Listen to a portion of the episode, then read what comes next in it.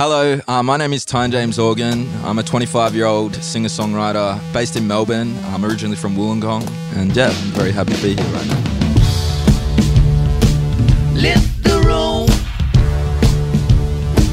Push your pull.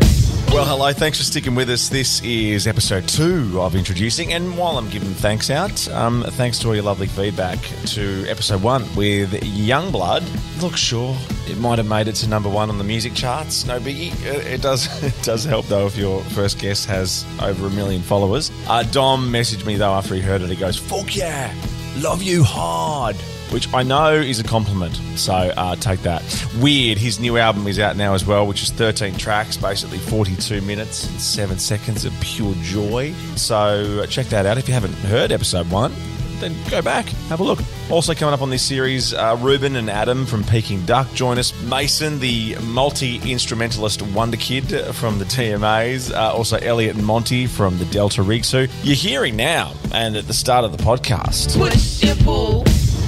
Thanks, boys, for lending us your track. And uh, they're going to be drinking some Jameson with us uh, on this series at some stage and not slurring, I promise. Um, also, not too far away, uh, the ever excitable, um, just full of beans, lovely ladies that are Haiku Hands. That's coming up. Episode two, Tyne James Organ. Now, he is going to explain soon where he's from, but I love this. When he came to speak to us, he packed up his little beamer and drove from his mum's house in the Gong to Sydney to see us. So that's awesome. We got this little rental rehearsal studio thing, which was strange because there was a cover band rehearsing next to us as well. So you might hear Jesse's girl just seep in at some point. I love this bloke. Um, I've seen him live a few times, only recently, last week at the Oxford Art Factory in Sydney. I'm kind of getting used to these COVID gigs. It was very civilized. We were sat at a table and someone brought me my gin and tonic.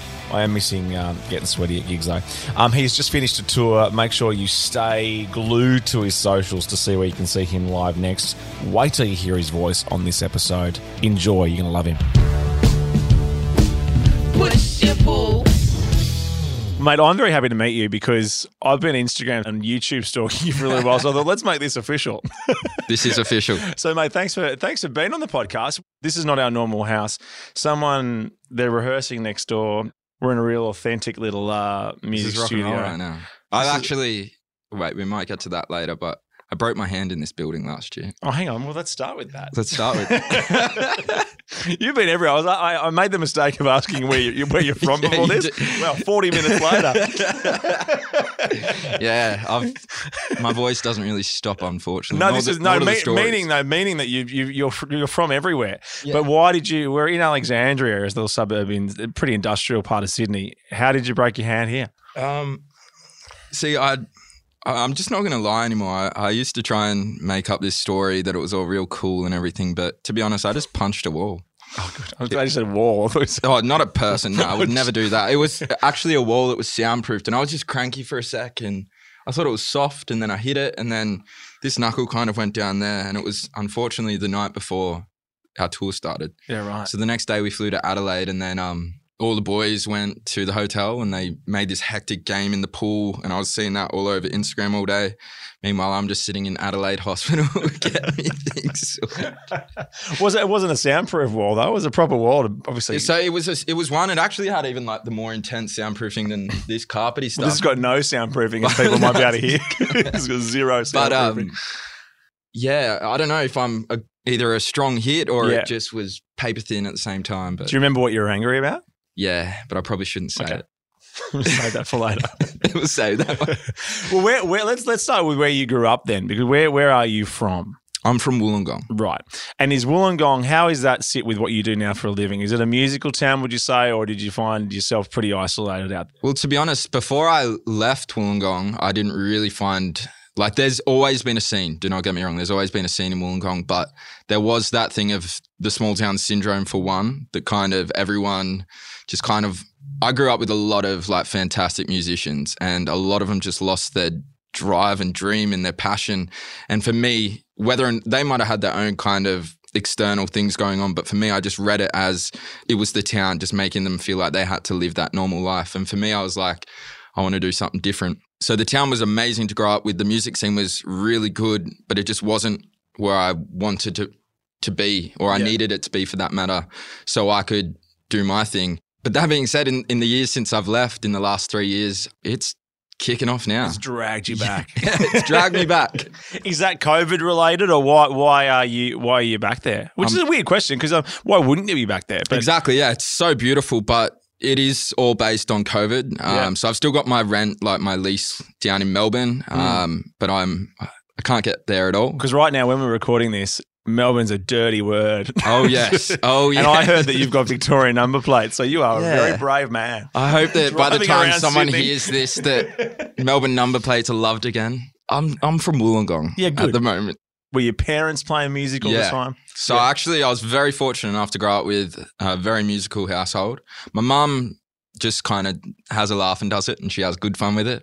Um, my sister was an amazing singer growing up. She was always the one actually in the family that we thought was going to sing. Um, but my dad, he was a musician, singer, entertainer. He was in bands back when he was young, and he had all the swagger, all the coolness, and that. But watching that man entertain from like before I could walk, he had me and my sister on stage that was just the one thing that drew me in, just seeing him. Like, I remember going to a gig when I was about five or six, and it was just him and I that went, and there was about four people that was at it. And I was like, whoa, what are we doing? Why are you here? You know, even though I'm young, I was still like conscious. Well, being I remember being out at night with your parents is it just enough to blow your mind. I remember my dad taking me to go and see Robin Hood Yeah. at the movies at like eight o'clock, and I'm like, shit, It's Weird. Being out at night with your parents is the coolest thing in It the world. It is. And it was such a like like every year, my dad did this show when we lived up in Penrith and it was called Stepping Out. It was like a theatre show. And every year for about five years, we were there for New Year's Eve. And my sister and I were up there to do the countdown with him, you know, and we oh, like Oh, it just it just warmed us into it. And it wasn't anything, you know, like there's kids out there that I guess their parents do music so they get forced into it, or it's just like very do do do, you know, their parents kind of want to live some other dream of theirs Mm. through their children. Um, It just seemed like a very natural part of life. yeah, but um, it was just there. You know, it was just it was just what we did. And to be honest, once I finished school and was like, I'm going to busk and be broke and do nothing for a bit, but try music. My dad was trying to steer me in the right direction to get a like a trade up my belt or a degree or something like that. But because he was very real with it at the same time. But um, that was also a blessing because I also, whilst I have my dream in my head and, and my heart, and I'm going to chase that forever, I also have that reality check instilled in me that's like, you know, things like Splendour in the Grass last year when we played that, they're dreams of mine. And if I can look back in 20, mm. 30 years' time, go, I got to do them, but maybe I didn't do this or this, you know, rather than be so focused on that dream, if I can tick off everything as I go and just appreciate that for what it is, then I feel like I'll live a happy life. Well, as I said, through my Instagram stalking of you, everything you, you do, you do seem to do everything. Even when you're playing and singing emotional songs, you do seem to be having fun with it. Your intros are hilarious. You're, you're on your mum's couch or something like you're having fun with it. Was there a moment where you thought, okay, music's more than just something in the background here? Was there a song that made you sit up and take notice? Song for me is a song called "Dancing in the Dark" by Spruce Bruce Springsteen. Spruce Springsteen. Bruce I nearly said. Springsteen sounds I kind of like that though. He's Could be your boss. drag name. I'm gonna write that down Yeah. somewhere. Let me get a pen. um, but yeah, I just love Bruce, and um, this song. I mean, it's. I guess you can call it a cliche, you know, but good songs are a cliche because everyone loves them and they love them for a reason. And this song, yeah, really stood out to me. Actually, only the other day, to be honest. It's a bit off topic of. Actually, no, it's, it's in the same time. Um, It's all on topic if it's about you. yeah. but um, I was I was doing a clean out at my mum's house and that, and was going through some of my dad's old records. And the one thing Dad and I had ever never got to speak about in life was his passion for Bruce Springsteen. And I found all these bloody Bruce Did records. you? Yeah. So that was quite a special little moment, you know. And I was like, oh, wish I could have chatted with him about that because my kind of real love for Bruce came not after dad had passed or anything like that, but it just kind of I was opened up more to it. You know, I was going through so many genres back when he was alive, and I really just like now half the music I write is like very inspired by Bruce Springsteen. You know, Yeah, yeah, so. Man, I ain't getting nowhere. Sitting around in a dump like this is something happening somewhere.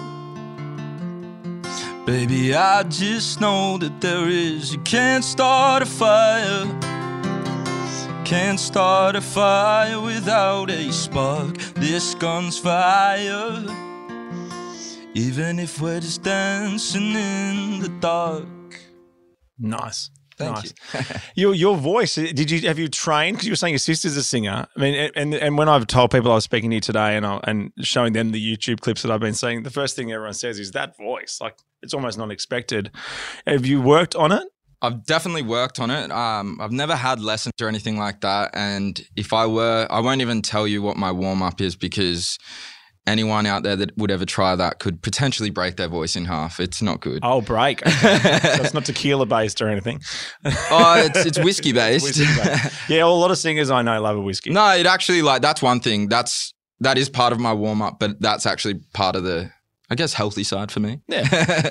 um, but yeah, just a little swig of that, and then on stage, like I, I usually sip whiskey throughout it, and between that and some water, that I don't know, it just works. Okay, so you're at home. You, you're looking through the Bruce Springsteen records. You're you're you're singing. you- You're appreciating what your your dad's listening to. What's the moment to take you out of Wollongong? That was Dad's passing, actually. Yeah. Okay. So And how many was that recent? that was was 2000 and August 2016. So it's been four years. So that was just like, I mean, I'm a very emotional person. That's something that I like to be open and honest about from word go. I just, I feel and I feel and I feel.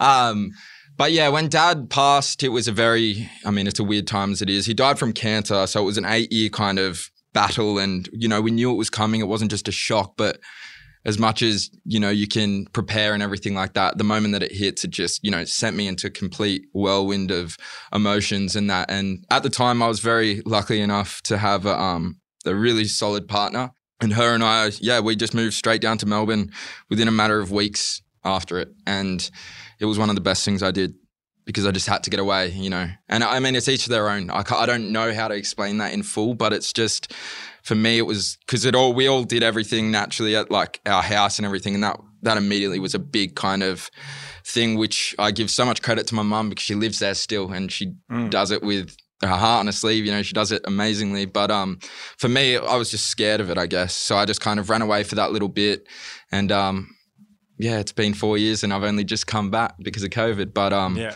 yeah, that was just one thing for me that I just thought I've got to get out and just go figure myself out. You know, as, as selfish as I kind of felt at the time because I ran away from, you know, my mum needed me at the same time. Thankfully, we have a great support network within our family and everything like that. But for me, as I said, I'm emotional and I'm weird. And Because you're a big family unit. Like, what's your origin? Where are you, have you got family over all the time, or are you just um, are you just? yeah, back then we used to, and we got a big family, so Yeah. there's there's lots and lots Okay, of well, that's all right. You can slip out. So yeah, You're not an only Slip out child. five minutes. Slip Nah. out down to Melbourne for a bit. Just let my sister deal with it all. It was Yeah, good. it. Fair enough. Fair enough. But what? So what happened in Melbourne? So uh, so did you like? Where did you live? Did you did you start hitting up local pubs to play? Like when did you turn it into a job? Well, I was just for the first, I guess, between the ages of 18 and say 22.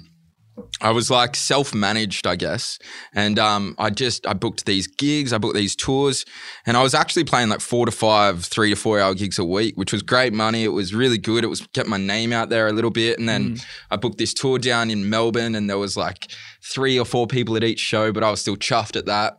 And then at the same time of doing it all, I guess to turn it into the kind of the more work side of it was through YouTube. And I was doing some covers and things like that. And then a few just kind of went a bit more, not viral, but out there, I guess, you know, maybe sub viral or whatever the Yeah. word is for that. Yeah, yeah, a little bit viral. Sub viral is a lovely term. Not quite Taylor Swift cardigan.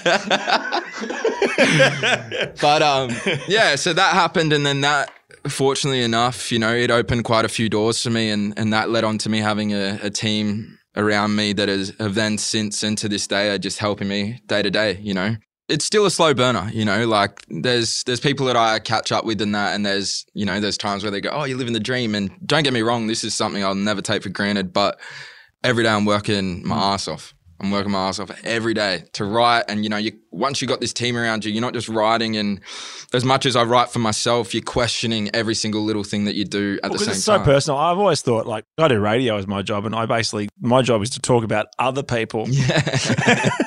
like your job is t- a hundred percent you. Yeah. Everything you're doing is you. Like I mean, well, tell us tell us about Watch You Go because to me, I think well, obviously 2017 we- I don't want to say a song that made you, but it's a song that probably made those people that you were watching you sub viral Very much, yeah. put you a little bit more viral. Yeah, well, it, it it was the first song I guess that the radio had kind of picked up and things like that, and it was also a song that was never expected to get picked up in any form because it's it's a ballad. That was a very surreal experience because I just I put it out, and for me, I struggle as much as like in in a circumstance like this, I actually feel like I can talk on a general day to day basis. I do struggle to talk about my emotions and my feelings. And after losing dad, it was six months later that I just sat down one night when I was staying back at mum's and I just wrote this. And just, it was kind of one of those ones where how I write songs is I get my phone, I put it on video, and then I just start strumming. And then I freestyle lyrics and melodies. And I still have the video. It's a really bad but funny video. And how long do those videos go for? Like, do they go for three and a half minutes or do they go for three hours? Some of them go for three minutes? hours, Yeah, so yeah, it's yeah. a lot of me just sitting there chopping. But Yeah. this specific one, when I did Watch You Go, was about five minutes. And to be honest, 90% of the lyrics, what you hear on the record now, Mm. is what it is. It just fell out of me. And that's like, you know, that's why I have no specific method or approach to my music because it's all the madness that comes from my brain. And if it wants to splurge out in two minutes or two hours or two days or two months, then I just kind of let it do its thing. Because I feel like, as I said, with how I write, it's I only write about stuff I know and feel. So why try and cut a corner to get a song finished when I can wait that little bit longer and make it completely hit the spot because its meaning is there. You know what I mean? Well, let's hear a little bit of it now.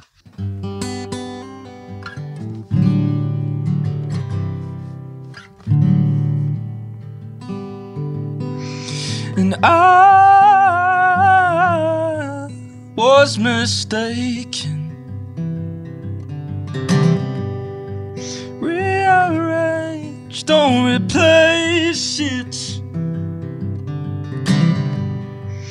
Keep the fire, keep it burning so I know that I'll come around, I'll come around, I'll come around and watch you go.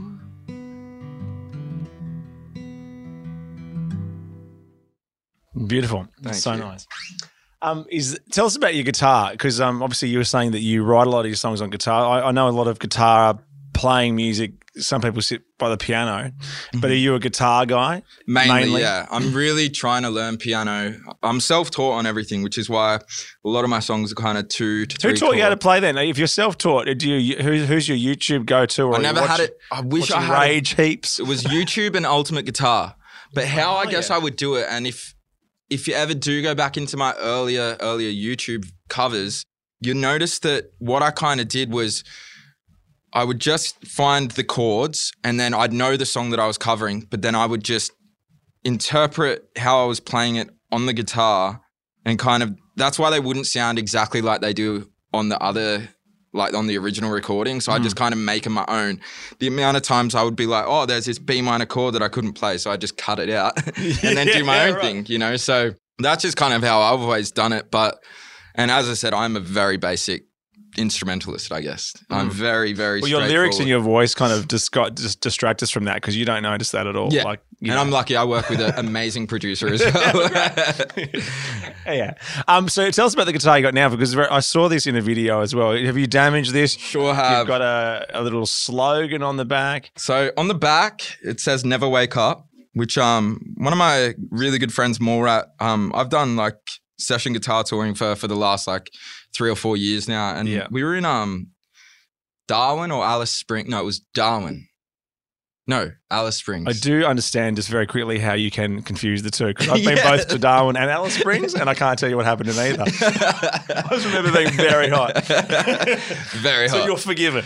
so we were there and we were just sitting in the back and we had this random show that night and I don't know why but I just started closing my eyes and we were very like jet lagged and everything because we'd been on a weird bunch of like run of shows and I just started sitting in the back closed my eyes and just started going never wake up never wake up and then it became this thing within us so I put it that night on there and it's just stayed since Oh, so it's not broken because initially I saw it. I That's thought maybe not you're, broken maybe there. you're covering it up. but then if you go onto the side of the body all right. actually and the shoes I'm wearing right now are the exact shoes Are that they did it responsible? So on my boots, see that little like thing there? Yeah.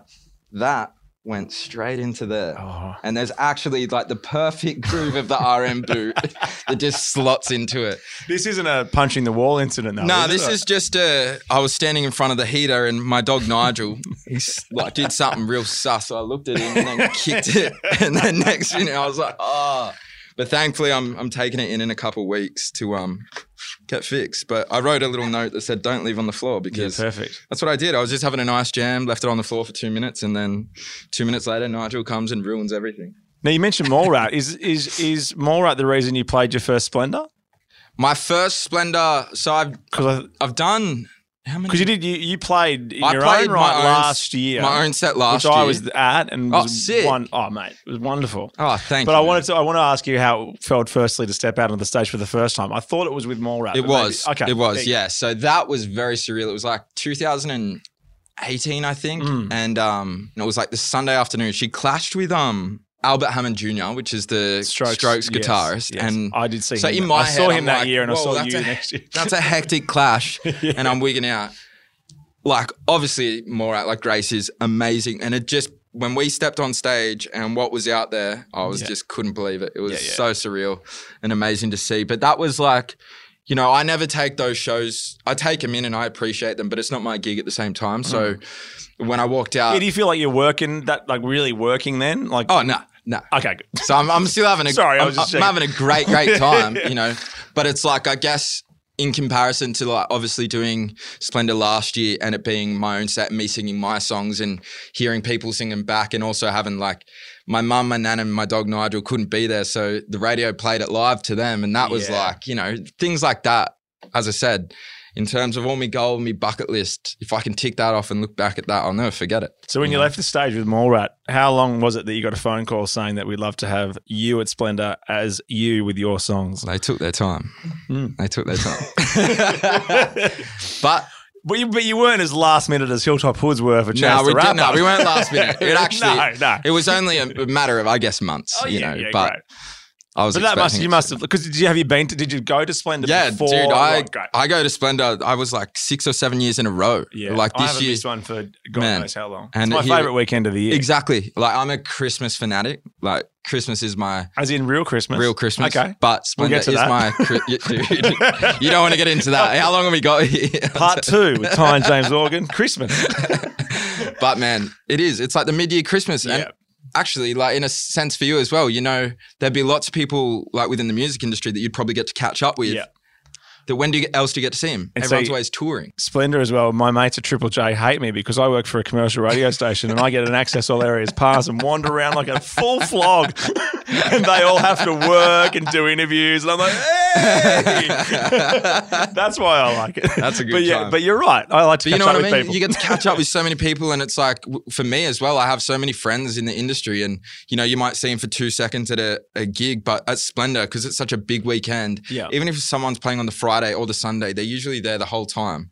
You know, so it's just a massive excuse for everyone to just have a loose time and just catch up. You know, and it's So- such a nice atmosphere. The people are great. Oh, it's, it's special. It's so special. I couldn't, I can't put into words how special it is. And I know that sounds a bit tacky, but Not at all. it is. It's almost my favorite time of the year is having that first beer at the airport before you get on Oh, the plane dude, to go. yeah. Tell us about the EP Persevere and when that happened and, and how that came about and how, what that means to have it out there. It's a Yeah. body of work, you know. So it, persevere. Um, that had been a couple years in the making, and um, again, it, it all really stemmed from that 2000 and uh, like writing Watch You Go. That was the first song I wrote on the record, and then um, after that, it was just you know I was plotting along writing a bunch of songs and of them that I love and that'll probably still like see the world sometime soon, but they just didn't fit what I was trying to say in this specific moment, I guess. And for me, I, I feel like I write in chapters and chapters of my life. I know, again, I always think everything I say sounds a bit tacky or cliche, but life is tacky Yeah. cliche, I guess. Yeah, yeah. But um, persevere. You know, there's the title of it. It comes from the song "Watch You Go," and when I wrote the lyric in "Watch You Go" called "Persevere," but I know you're breaking. I didn't actually, I, as I said, I freestyled it, and then when I went back and looked at it, I didn't know if the lyric had fit as such. And then when I looked up the meaning of persevere, I was just it blew my mind. For me, I just said it as push through. Yeah. And it's like, as I said, I'm emotional. I'm all the works under there. And then I wrote So there's two songs. One's about dad, and then one was about my mum six months after losing dad and everything from her perspective. And then the other three are more just about one of my last loves that I lost, you know. But it's one little surreal thing that I guess has happened throughout the whole time has been I've had messages in in in regards to Watch You Go where that song's about me losing my father. And i got this one that'll always stick out with me that was from this couple and they were on their way to the hospital to give birth to their newborn baby. They heard it on the radio as they're on their way and they were like we just found it as a new life. You know what i mean? And it's about me losing a life yet they heard it in their own way and found it as this new life. And just the way they finished it they were like you now have three new fans. So they included Oh, their yeah. and that was just something that was like, you know, and why I like to kind of keep it a bit broad, you know, because there's songs on that record, it's all got its big, big backstory for me, but everyone has their own interpretation. And that's the one thing that I've felt blessed that people have been able to listen to my music and my story and take it into their own. Well, you'd probably feel like a lot of people I speak to who do what you do, I guess, I think once you've released it, you almost don't own it anymore. Yeah. But I like that. Like, I, I remember even people, because we had at my wedding, we had Perfect Day by Lou Reed as our wedding song. Beautiful. And I love that song. But everyone decided to come and go, you know, that's about doing heroin under a tree. Oh, no. I'm like, I'm sorry. it's like, but you know what I mean? Like that was a perfect song for us. And then people like to want to ruin it. So you know that's about. Like, yeah, okay, sure. You're not For waiting a couple weeks is. to tell us that, bro. I, know. Didn't have "Sexy Bitch" by David Guetta. Like, relax. now the single that's um huge at the moment, "Hold Me Back." Tell us a little bit about that, and if you would like to play a little bit too, I'd sure love, will. I'd love to hear it here because it's a powerful song. A song at um Good drums. oh the drums in that song. I love it, man. Gnarly. George, George Artis, you are the man. If you ever listen to this, he drummed on it. The Um, people who don't know you don't listen to this. I'm screwed. um, so this song, this song I actually wrote. So I moved when I say I moved to Melbourne, I've moved there twice, right? So I moved there first in at the end of 2016. Had a little stint up in Sydney for a bit, but then at the end of 2017, I moved straight back down.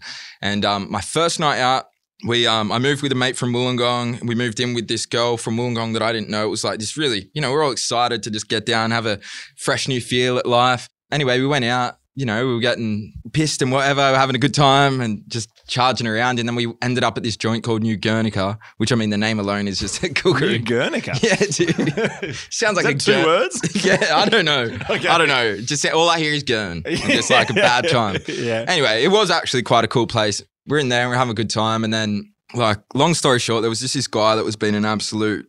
Yep.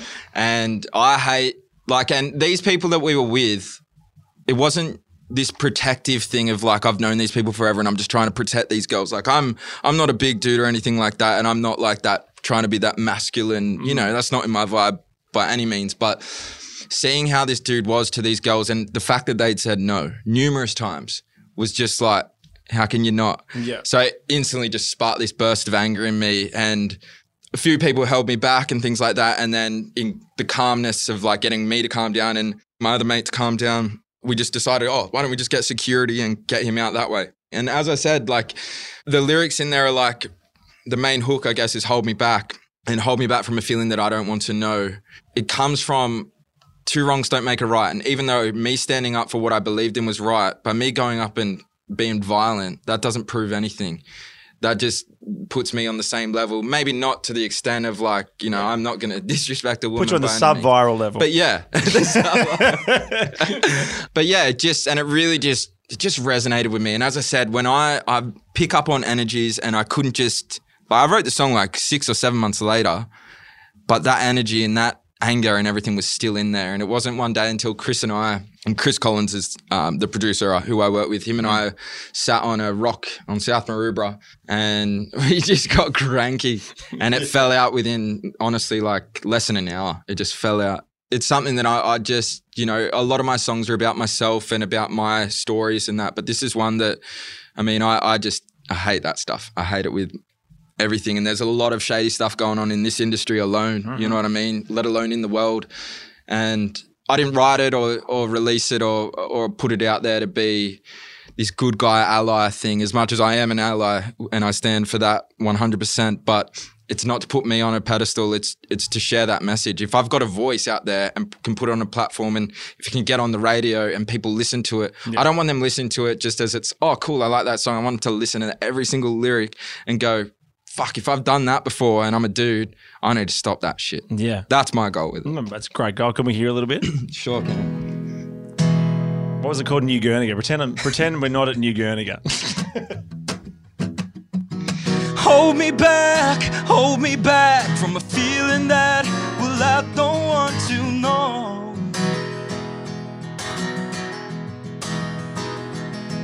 Hold me back, hold me back, cause I can't relax and you don't want to know. Well, I guess this is a moment where we're throwing our fists pushed up against the wall, but you just try to persist it again. Oh, yeah.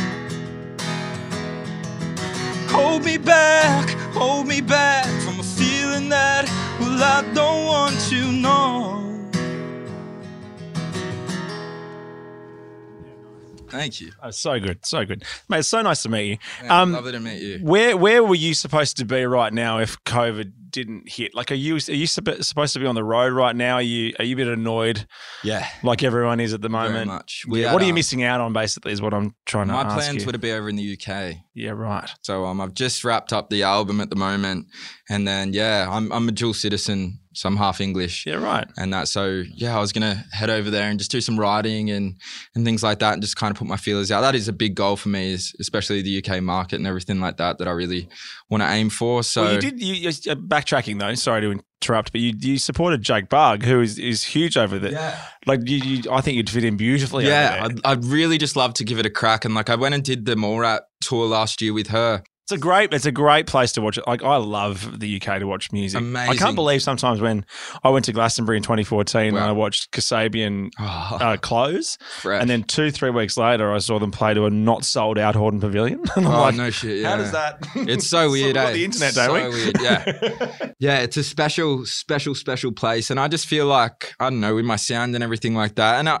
that's, as I said, it's my roots over there. you Yeah. know, like my dream is to take my mum back and move her back there one day or move her to some exotic island so she's happy and fresh for the rest of her life. With Yeah. Obviously, with our dog, Nigel. Nigel seems like a big party. Like what kind of? You got, I think He's a now noodle. people, everyone wants to know what he. Okay, He's a moodle. So he, a um, moodle. Yeah, so that's a Maltese cross poodle, and if you ever saw him, he's like this tiny little thing. He looks cute as he's great, but he's not that. You know how those little dogs can be yappy and just annoying you, just like get away, or they like Yeah. just sit on your lap. His personality is the most surreal thing. So you don't put him in a Louis Vuitton bag and take him on the plane. Oh, try. No, I've actually once I messaged Virgin years ago when I first started touring. I was like, "Hey, Virgin, like I love touring. I always flying with you, but my dog, he's got anxiety and he can't go underneath the plane. So can he sit on my lap?" Yeah, and And they responded. And they was like, while we can't tell you that Nigel's not as beautiful, they were like, we can't let you. And I blocked him. And look at them now, Look at them now. karma, mate. Exactly. I got all my points, bought some nice stuff, and I'm out. Look at all the toasters you have. If you have a back though, please um, sponsor me. We go to America and everyone's got their dog on their pla- on, the, on their lap. It's crazy. Um, well, mate, one thing I like to ask at the end of this is uh, it's called introducing, which is weird because like I, I like it's more people who already know you, but it's it's actually really introducing them to you. Um, and hearing your story. But is there anyone you'd like us to listen to that that you're listening to now? Someone you'd like to introduce us to? Yeah. To go and listen to at the end of this podcast right now. Jump on Spotify, jump on Apple Music, and go. Oh, I'll check that out. yeah, I got two actually. Okay. Well, just one. No. Joking. I I have a girl called Sycco, and she's from Brisbane. yeah. and it's spelled S Y C C O, and her music is absolutely amazing. And then another singer songwriter that's actually just from around Helensburgh, like, which is about 45 minutes south of Sydney. Um, his name is Adam Newling, and they are two amazing singer songwriters. And Sycco producers. sounds heavy. Is she? Is she- Sycco's like a real Benny vibe. Oh yeah. okay, it's great. really. You would have heard her stuff before, Yeah. but it's really like I p- sometimes put that on in the mornings.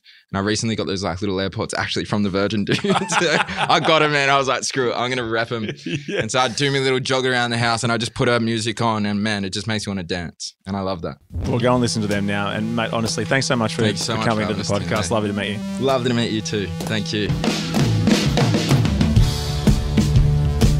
Lift